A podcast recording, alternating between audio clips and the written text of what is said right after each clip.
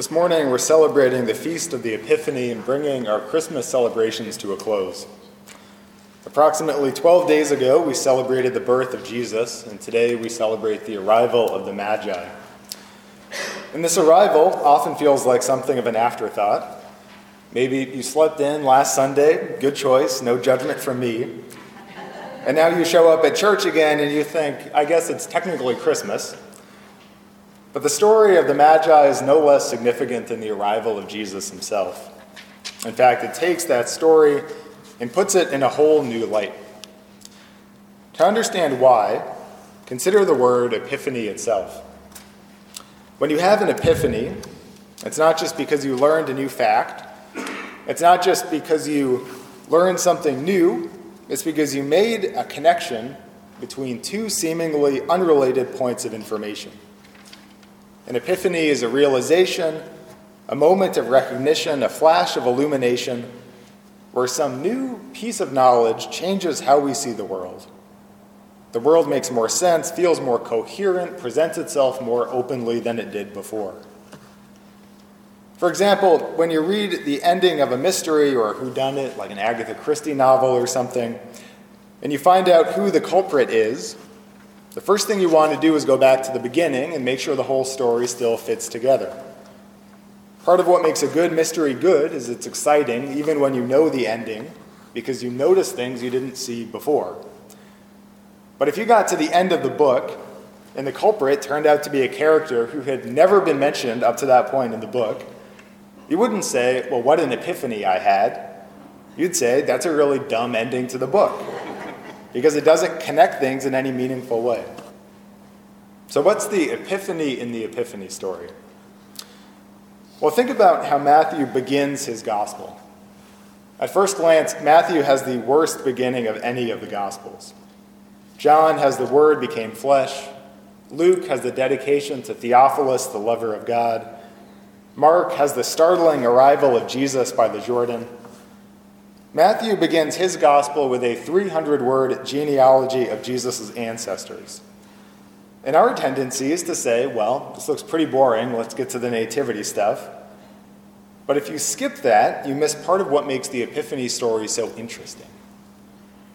That genealogy of Jesus begins, the genealogy of Jesus the Messiah, the son of David, the son of Abraham. Son of David and son of Abraham are Matthew's flashing lights, can't miss it way of saying that Jesus is Jewish. And calling Jesus the Messiah is also a Jewish thing. The Messiah is whoever would defeat the Roman Empire and restore Israel to its rightful place. The Messiah doesn't have to be divine, but the Messiah does have to be Jewish. So Matthew's Christmas story begins as a sort of in house Jewish drama. Joseph and Mary are Jewish, their son is Jewish, the title he's going to get is a Jewish title. If you're not Jewish, it seems like this whole thing is really none of your concern. Until the Magi show up. The Magi come from the East and are, by any reasonable reader's interpretation, not Jewish. They're probably astronomer types from somewhere in modern day Iran.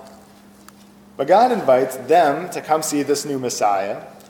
So they trek off to see this new Jewish Messiah, even though they're not Jewish and they probably don't know what a Messiah is. These travelers represent the rest of the world. This is one reason why, if you look at many crèche scenes that are up this time of year, even in the ones with a lily white Jesus that looks like Archie Bunker painted it, at least one of the Magi will often be depicted as black. And that's because in the early church, the Magi represented Europe, Asia, and Africa, which was for them the whole world. So, who's having the epiphany moment in the story? Well, the Magi are having some kind of moment, but it's really Mary and Joseph who are having this epiphany. And as the people who are reading Matthew's gospel, it's our epiphany too. Because Mary and Joseph, remember, did not invite the Magi to come see the child. God invited them to come see the child. And so when these Magi, these Gentiles, arrive, that's when Mary and Joseph and all of us have an epiphany. that this child, this family, this story we thought was for this particular group of people turns out to be of universal significance. It's a bigger, more diverse, richer story than they thought it was. Scripture is full of other epiphanies like that. We heard another one that Janice read this morning from Isaiah. The section of Isaiah, which is called Third Isaiah, was written after many of the Israelites returned from exile in Babylon. And when they came back to Jerusalem, Jerusalem was in ruins. Like if you ever see pictures of Charleston after the Civil War and everything's just leveled, that's basically what it's like. And so they have these two groups of Israelites, and they have an argument over who are the real Israelites who God believes in. Who does God trust? There's one group that says, well, we were born here. We never went into exile. We never left. We're the real Israelites. And there's this other group of people that say, well, we left. We went into exile. We had the traumatic experience. We're the real center of the community now. But Isaiah says something else. Isaiah says the glory of the Lord isn't just for the returned exiles, it's not just for the people who came back. Isaiah says, The glory of the Lord has risen upon you, and nations shall come to your light. Basically, you're both right and you're both wrong. Who is the glory of God for? It's for everyone. You're arguing over who is the center of this community when the real center of the community is God. And of course, we still have those kind of epiphany moments today, too. One of the things that makes doing ministry fun are those moments when people, including me, I have lots of these moments, connect things in new ways and realize that God's story is bigger than we thought it was. In May of this year, a group of us visited the mosque in Midland Park, and someone came up to me the next weekend and they said, you know, I was nervous because most of the stuff I heard about Muslims on the news was really negative.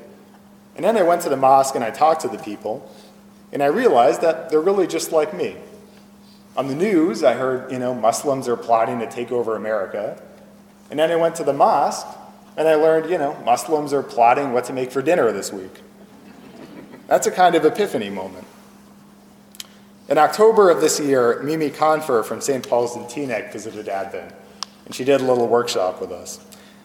And she was talking about the ways that churches focus on how they're perceived in their communities and whose needs they take seriously. And she said that so often we focus so strongly on the needs of the people in our pews that we miss addressing the needs of people who can't come into our pews for whatever reason. So when you make decisions, you can't just poll the congregation on a Sunday because it's a small group of people. So you have to actually leave the church grounds and talk to your neighbors and community members. And someone came up to me after the presentation and said, You know, when she said that, I thought, of course that's true. But for some reason, I'd never thought of it that way before. That's a kind of epiphany moment, too. My favorite epiphany moment from this year was from one of our members who was watching Disney Plus at home. There's some show, I don't know the details of this exactly, where they take kids with special talents or abilities and make them into Marvel superheroes. In one of the episodes, the one that this person was watching, was about a middle school girl who does a lot of activism around LGBT youth. And at the beginning of the show, the girl's family said they lived in New Jersey, and the person thought, well, that's funny, I live in New Jersey. And then they mentioned that the girl was very involved in her church, and the person thought, well, that's funny. I go to church in New Jersey.